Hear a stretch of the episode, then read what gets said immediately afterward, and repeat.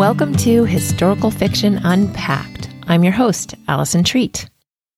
Hello, readers. This is episode 13 of season four. Today, I'm going to be speaking with Ann H. Gabhart. But first, I want to tell you how you can support the show. If you're enjoying Historical Fiction Unpacked, please leave a review and a star rating on Apple Podcasts or wherever you listen. You can also join our Facebook group, Historical Fiction Unpacked Podcast Group, and you can follow us on Instagram at Historical Fiction Unpacked. If you'd like to go above and beyond and support the show on Patreon, you can get some wonderful perks there. Check it out at patreon.com slash Allison Treat. That's A-L-I-S-O-N-T-R-E-A-T. Please note, Allison has only one L. I also want to remind you that if you check out the show notes this week and for last week's episode with Regina Scott, um, we still have a giveaway going for a few more days. If you're listening to this when it comes out, um, the giveaway ends the end of April. So go check out the giveaway, enter it. It's easy to enter, and you don't have to do anything except go to the show notes to get one entry, and then you can do a few jump through a few hoops if you want to get extra entries. But this giveaway is to celebrate 10,000 downloads for this show, and I'm so grateful to you guys for listening and for um, you know sharing it with your friends and being a part of this experience. It's been great for me, and I hope you have enjoyed the episodes. So today, as I mentioned, we're going to speak with Ann H. Gabhart from the publisher Revell. Here is something about this new book that she has coming out. Best-selling author Anne H. Gabhart has captivated readers with her character-driven and compelling historical novels set in her home state of Kentucky. Now Gabhart weaves another heartwarming tale about trusting God to turn burdens into something beautiful in her newest book, When the Meadow Blooms. Ann has such a sweet Southern accent from growing up in Kentucky. I just enjoyed speaking with her so much. So I hope you enjoy this conversation as well. Her book is coming out next week, and I hope this encourages you to check it out. Ann, thank you for joining me on the show again today. I'm so glad to be here. I love talking about books and writing. Yes, so do I. Last year, you came on Historical Fiction Unpacked to talk about your novel, Along a Storied Trail. That was about the Packhorse librarians. So today, we'll be talking about your latest book, When the Meadows Bloom, which releases May 3rd. This novel has a very different premise from your previous one. Can you tell me about it? Uh, yeah, that's one thing about my uh, when I'm writing. It, it, not all my books uh, have the same background type situations. This one is more of a character driven story. It doesn't have as much uh, background history, although it does have history of tuberculosis at, during the ni- early 1900s. Uh, right. Also, a little history of, of the after World War One. Mm-hmm. And, and, orphanages. So there is some history stirred in, but it's mostly about the characters and, and their difficulties and how they overcome them. Yeah, can you you give me um like the elevator pitch? Sure. It uh when the Meadow Blooms explores the tender places within the human heart and it offers a look at what it means to trust and accept love even in the midst of pain. My uh, widower, Rose Meadows, she she has been able to keep her and her two daughters going by making hats, but then when she gets tuberculosis, she has to go to a sanitarium. And the girls, since she doesn't have any close rel- relations and her parents have long been gone, she had to take her girls to an orphanage. She thinks it'll be mm-hmm. maybe two months, but then it turns out to be almost two years. And of course, you can oh imagine how difficult that is for both the mother and the two daughters. When the story yes. starts, Sienna, the youngest daughter, is nine, and Calla is 14. So they're still very young, but they were even younger, of course, when they went to the orphanage. Yes. And then they are rescued by their uncle, who they had never really had a relationship with. Uh, their father died during the uh, uh, flu epidemic in 1918, and, and they've never really known this uncle, but but they remember that he lives on Meadowland, and that sounds like such a beautiful place to Calla that she writes him a letter and asks if he'll come and let them live at Meadowland with him uh, mm. instead of in the orphanage. And that's how they get to Meadowland. Right. So, what inspired you to write this novel? Well, the inspiration came with the characters in this book. Uh, I kept thinking about these two sisters, uh, Calla and Sienna. They didn't have those names when I first started thinking about them, but I thought mm-hmm. about two young girls that had ended up in the orphanage for some reason. And then, of course, I had to find a reason for them to being in the orphanage. And so that's when I came up with their mother uh, having tuberculosis and not having any way to, to care for them. Uh, right. And then, then, then they needed someone to rescue them. So then I came up with Dirk Meadows to mm. uh, come and get them. But Dirk has has a lot of problems. He was badly burned in a fire when he was a young man. He has dreadful scars on his face and makes he's become a recluse, not only because of those scars, but also because of emotional scars, because he lost his one true love and has never mm. really known what happened to her, why she left him. Wow. It really tugs on your heartstrings. Well, I hope this so. story. yeah. So when the I think in my opening question I asked I called it when the meadows bloom, but it's when the meadow blooms, right? Right. so I mixed up the That's S's. Close enough. Um, but it, it takes place shortly after the Great War. Why did you choose that time period? Well, that was when tuberculosis was uh, really bad in, in uh, our country. Mm, it was also yeah. really bad at the end of the 1800s. But but uh, I wanted my uh, mother to be a widow, so of course that entailed her husband having to have deceased in some way. Right. So uh, I decided that that was a good time. It was before before the depression. Uh, it, it just gave a little uh, time in there where you could concentrate more on the characters instead of history. You know, people thought the Great War was going to end all wars, so yes. they weren't really expecting World War II to come along, but things happen that we don't always expect. But I chose that time because it was sort of a peaceful time in the in America, even though there was the trouble with the tuberculosis, and they did treat a lot of those at sanitariums at that time. Right. Yeah. Um, your female protagonist, Rose Meadows, as you mentioned, contracts tuberculosis. How did it affect her family when she went into the sanitarium or is it sanitarium or sanatorium? I was trying to figure this out before oh, we talked. probably a sanatorium. Well, I don't know because it seemed some people said it was interchangeable, and some people said that one of them was that sanitarium. I think is refers to um, an insane asylum, but I'm I'm not sure. It seemed like a lot of people use them interchangeably. So well, but we know in this case it's sanatorium just in in the book, and so okay, so we'll say sanatorium. And in this case, it's um, it's a a place for people with tuberculosis to convalesce, right? That's right. It, it, was the only treatment they knew at that time because they had not discovered at that time that it was actually caused by germs that could be treated with, right. with uh, medication. They thought that fresh air, good food, and sunshine was the best treatment. Mm. And so, mm. even in the cooler weather, they left windows open and, and people late were outside to get the sunshine and the fresh air. Uh, it was, and, and, some did get well, and they did do other other things where they would collapse the lungs and do that kind of treatment oh. too. But right. it, uh, it, was a deadly disease and uh, mm. one that that was hard to get over. That some people spent years and years in these sanatoriums. Right. So, how did this affect her family when she went into the sanitarium? Well, you, sanatorium. You can imagine that uh, she had to take her children to to an orphanage, and she really didn't.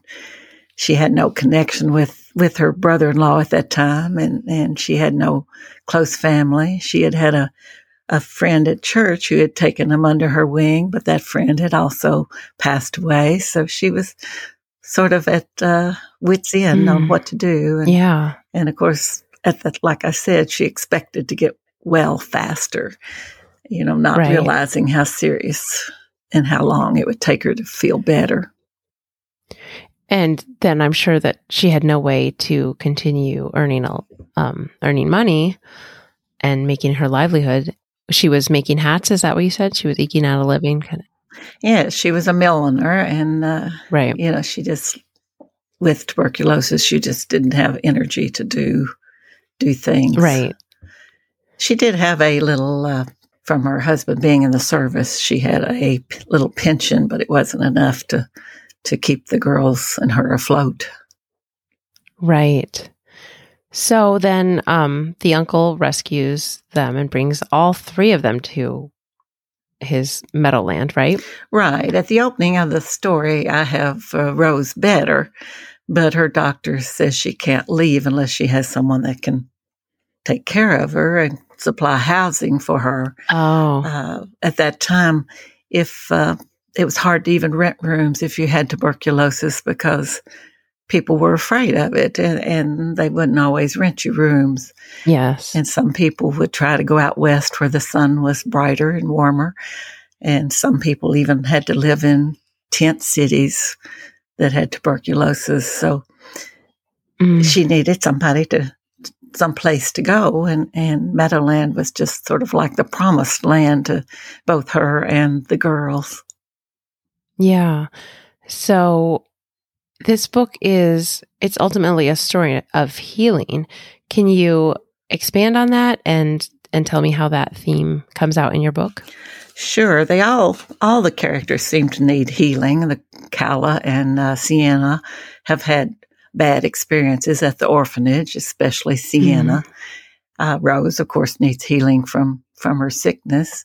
Dirk needs healing from the wounds of his past, uh, and he's feeling that that people are are uh, bothered by how he looks, and Right. even the young man that uh, Calla eventually meets, uh, Carlton, he also needs healing from some bad experiences from his life. So uh, it was just a just seemed everybody need to to trust uh, the Lord and find healing for the various problems that they had faced.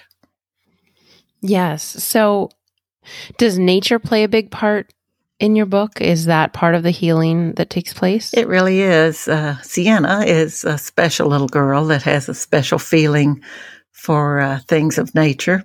That's one reason the orphanage has been so hard for her is that she she has always loved any kind of nature, uh, even spiders and bugs are, are been things that she thinks she can make friends with.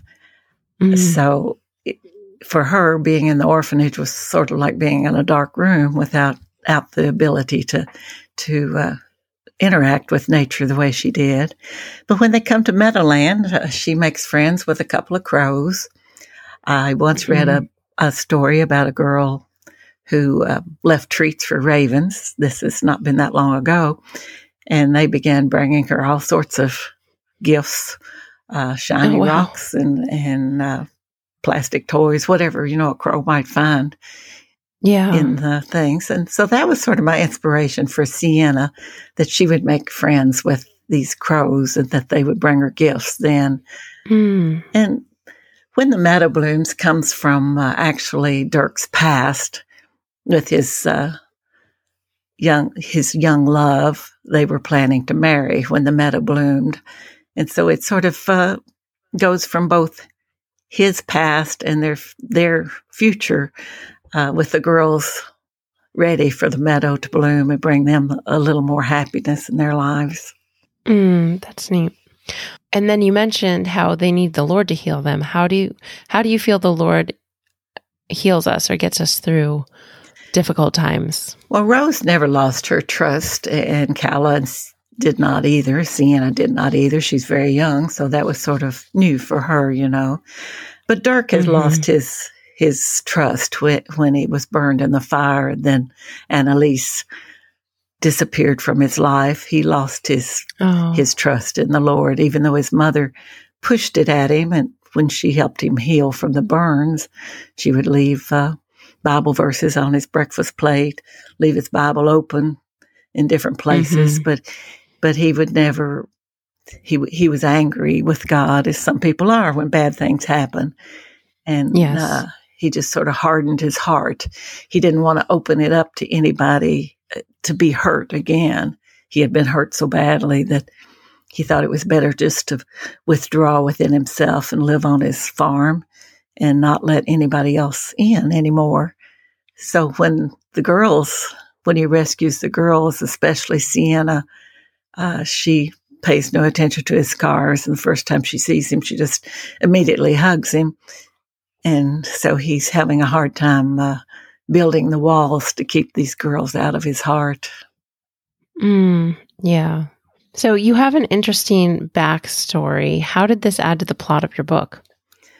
Well, I have a lot of scenes with uh, Dirk and Annalise. Uh, Are those like flashback scenes? Is that they're more or less his you- memory. It's not exactly Okay. a flashback, but I guess in his memory, it's a flashback. Uh, in the spring, he always thought of Annalise because that was when uh, she disappeared from his life, and Mm, and so then the girls come and, and uh, Rose comes and being around them brings more of his past to his mind too. And, and he just sort of uh, remembers these uh, events, but you do flash back in his memory. But the, Yes. it's not a time slip book. It's it's Okay, definitely right. not that. Annalise lived on the other side of the river. There's a little river. Uh, there's a mm, salt river that goes through our county, and uh, I use that salt river because there are meadows close to it. I mean, wide open fields down down by the river, and uh, that's that's the setting that I used for the farm. And, uh, nice. Her family lived on one side of the river, and his family lived on the other, and there was a, a little feud between the the fathers of the family, and of course, you know, in feuds, the daughter and the son always seem to get together and either have a good a good uh, match or a, a tragic one. a tragic one. right. That does seem to happen. Um, so, what are the lessons that you hope readers will take away from your novel?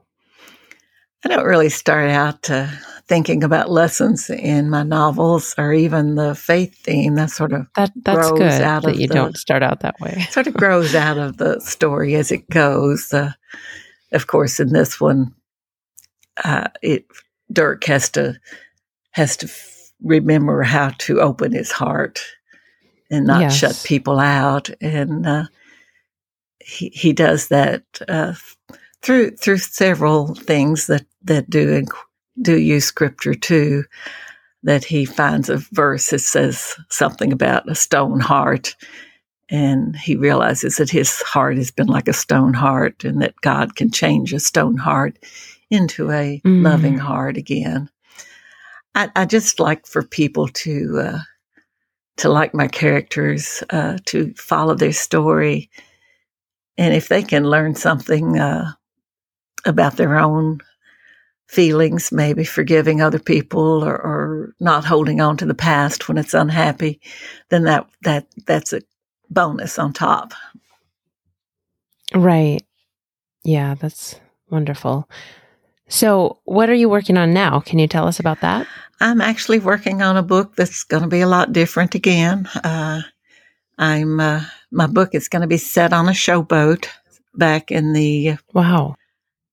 I think it is 1897 uh, when the showboats on the rivers were such a popular thing. It's been great, uh, great, very interesting re- uh, researching about the showboats because uh, I didn't know a lot about them. I didn't realize they were that that popular at the time. But showboats uh, would come down the river and they'd play their their uh, music, and people would just stream in from all over the countryside to to go to the show that night. Uh, usually cost a quarter for the main seat, sometimes ten cents for the balcony, and uh, they liked to perform dramas. And then they also had vaudeville type acts and and singing and Mm. and acrobatics and that sort of thing too. Uh, at that time, you know, there wasn't a whole lot of uh, entertainment venues in the country. Uh, that was before the you traveled much out of your area. So I have a girl that has sort of a, a tragic past. I, am I'm, this tragic is not working here. I'm going to have to get a little happier. But she Aww. she has uh, she has a past that that is sort of a mystery. So there's sort of a mystery along in the book, and uh, mm, okay, she finds a new family with with the Showboat family after a tragic beginning, and then she, uh, of course, has a little romance along the way. But uh, I haven't got it finished yet, so I'm not sure exactly how it's ended. right. Well, that's good. Um, I I'm just amazed that I think last year when we talked, you were on your 35th novel, and so this um, when the meadow blooms must be your 36th. That's and, probably right. I have to count every once yeah. in a while. right. So I'm just amazed with how um, just how different all your novels seem to be. You seem to have a, a lot of variety. I do. When I uh, I went through a, I, I published a book back in 1978. Was my first published book, and it was published with Warner Warner Books, and it was a historical romance. Well, I wrote another mm. one and was published, and then I hit sort of a rejection valley, and so I wrote mm. 11 books for young adults that uh, were published by various uh, mainstream publishers. Then I right. hit another spell where, where what I was writing wasn't exactly what the market wanted, I suppose. Mm. And then I discovered uh, Christian fiction. I had never, yes. I had seen Christian fiction and considered it, but I never really thought it would be that I would be able to write it properly. I mean, I am a Christian, but I didn't think I could I was afraid I, I didn't want to be preachy. And so I was afraid that I wouldn't right. be able to bring the story out as I wanted to. But you know, then mm-hmm. when I mm-hmm. did write them, I discovered that I love putting in the faith journey of my characters. And, right. and it has been really easy for me to include that part in my stories. But I was also at the age where I decided that I would just write what I wanted to write and see what happened. Mm. And so uh, that's why I've got some cozy mysteries and I've got some books about Shakers and I've got the family stories at Rosey Corner and, and, uh, Hollyhill. I got, uh, a few of those Appalachian stories. So it's been interesting to right. be able to, uh, move around into different ideas. But most of my stories do have a Kentucky connection. They either have a Kentucky background right. or Kentucky history. Uh, they also generally are set in small towns or, or small communities. Even the Shaker books could be considered a small town or small community uh, story. Mm-hmm. So I tell people my books are small, small town stories. So maybe that, that can be my, my category. yes. And are they all historical or are there some contemporary among them? The uh, Hidden Springs Mysteries are contemporary stories. Okay. Uh, all the others are are historical. Uh, some, the Rosey Corner books are in the uh, Depression era, the Great Depression era, and World War II. Uh, the Shaker right. books are all earlier in the 1800s, most before the Civil War. I have one yes. that's after the Civil War. Uh, then my Appalachian stories have mostly been in the 1900s, the early, like 1930s and 1940s. Right. So I just jump around wherever the history grabs me. Yeah, that's that's wonderful. So this is a question I ask all my guests, and you answered it last time, but I still like to ask it again and see if your answer's changed.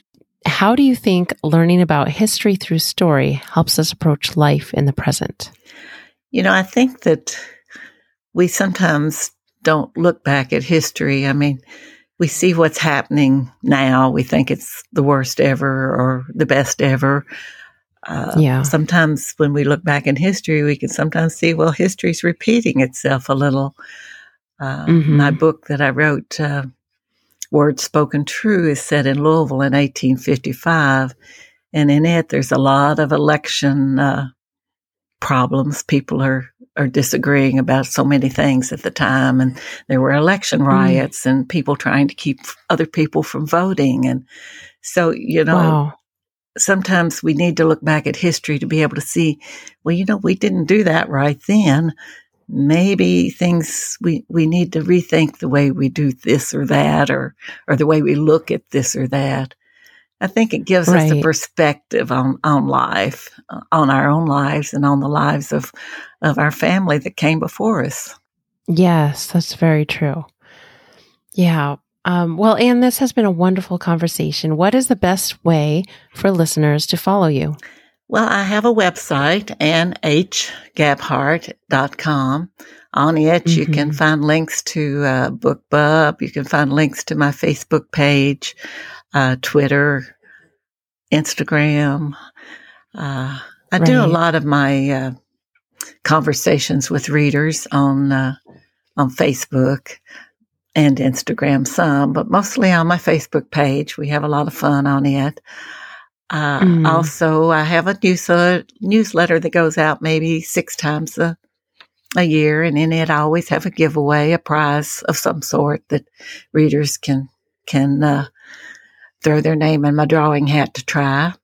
I post on my blog, uh, One Writer's Journal, twice a week and uh, have periodic giveaways on it. In fact, I'm having a giveaway right now, but uh, oh, great! I, I, do those pretty often, and usually a lot of times I'll let the readers play a game to do it. Right now, we're doing a a caption uh, giveaway. In other words, I put a picture, they tell me a caption, and and we just have fun with those kind of games. Usually, when I publish a right. book, I do a mystery photo game, and that's been a lot of fun for people. I'll take a picture and then try to uh, make it really small so they can't guess what it is. And sometimes I do, and sometimes they guess them all. So it's uh, oh. it's just a fun thing that we do. I enjoy the uh, yeah. I enjoy the conversations on, on my blog, and you can access that from my website as well. So I have, I love talking with readers, enjoy, uh, enjoy all their contacts when they decide to contact me. Yes. Do you know, um, this will be releasing right before your book comes out. So will there be a giveaway going on at that time? I definitely will send out a newsletter before right at that time or maybe the week before my book comes out, but there'll be a newsletter that goes out that will give people a chance to win win a copy of the book for sure. Okay. I was just curious so we could let let listeners know what they can be expecting if they can find a giveaway they, uh, at that time. One thing I tell people though that uh, the newsletter usually the odds are a little little higher to to win in those, but mm. if they hmm. want to check out my blog or other blogs that I might appear on. Uh, the uh, right. odds are usually better for winning that book. ah, okay. Well, thank you so much for being with us today, Ann. This was wonderful. Well, I always enjoy it. Thank you so much for having me, Allison. Well, friends, wasn't Ann just wonderful? If you want to find links to Ann's books as well as other interesting things about this show and links to um, my website and my Facebook, etc., go to the show notes at allisontreat.com slash blog. That's A-L-I-S-O-N-T-R-E-A-T dot com slash B-L-O-G. Many listening platforms also have the show notes right in them, so you can always check there first if you're listening to this on your phone, and you may be able to get to the links from that. And don't forget to enter the giveaway. I want to give my new the new edition of my book One Traveler as well as any book that has been featured on this podcast to one of you, one of my listeners. So you can also find the giveaway in the show notes and enter there. Well, my friends, I always leave you with a quote, and I think it's really interesting. Last week's episode was also about nature, that one with Regina Scott, and then this one with Ann H. Gabhart has to do with the healing power of nature.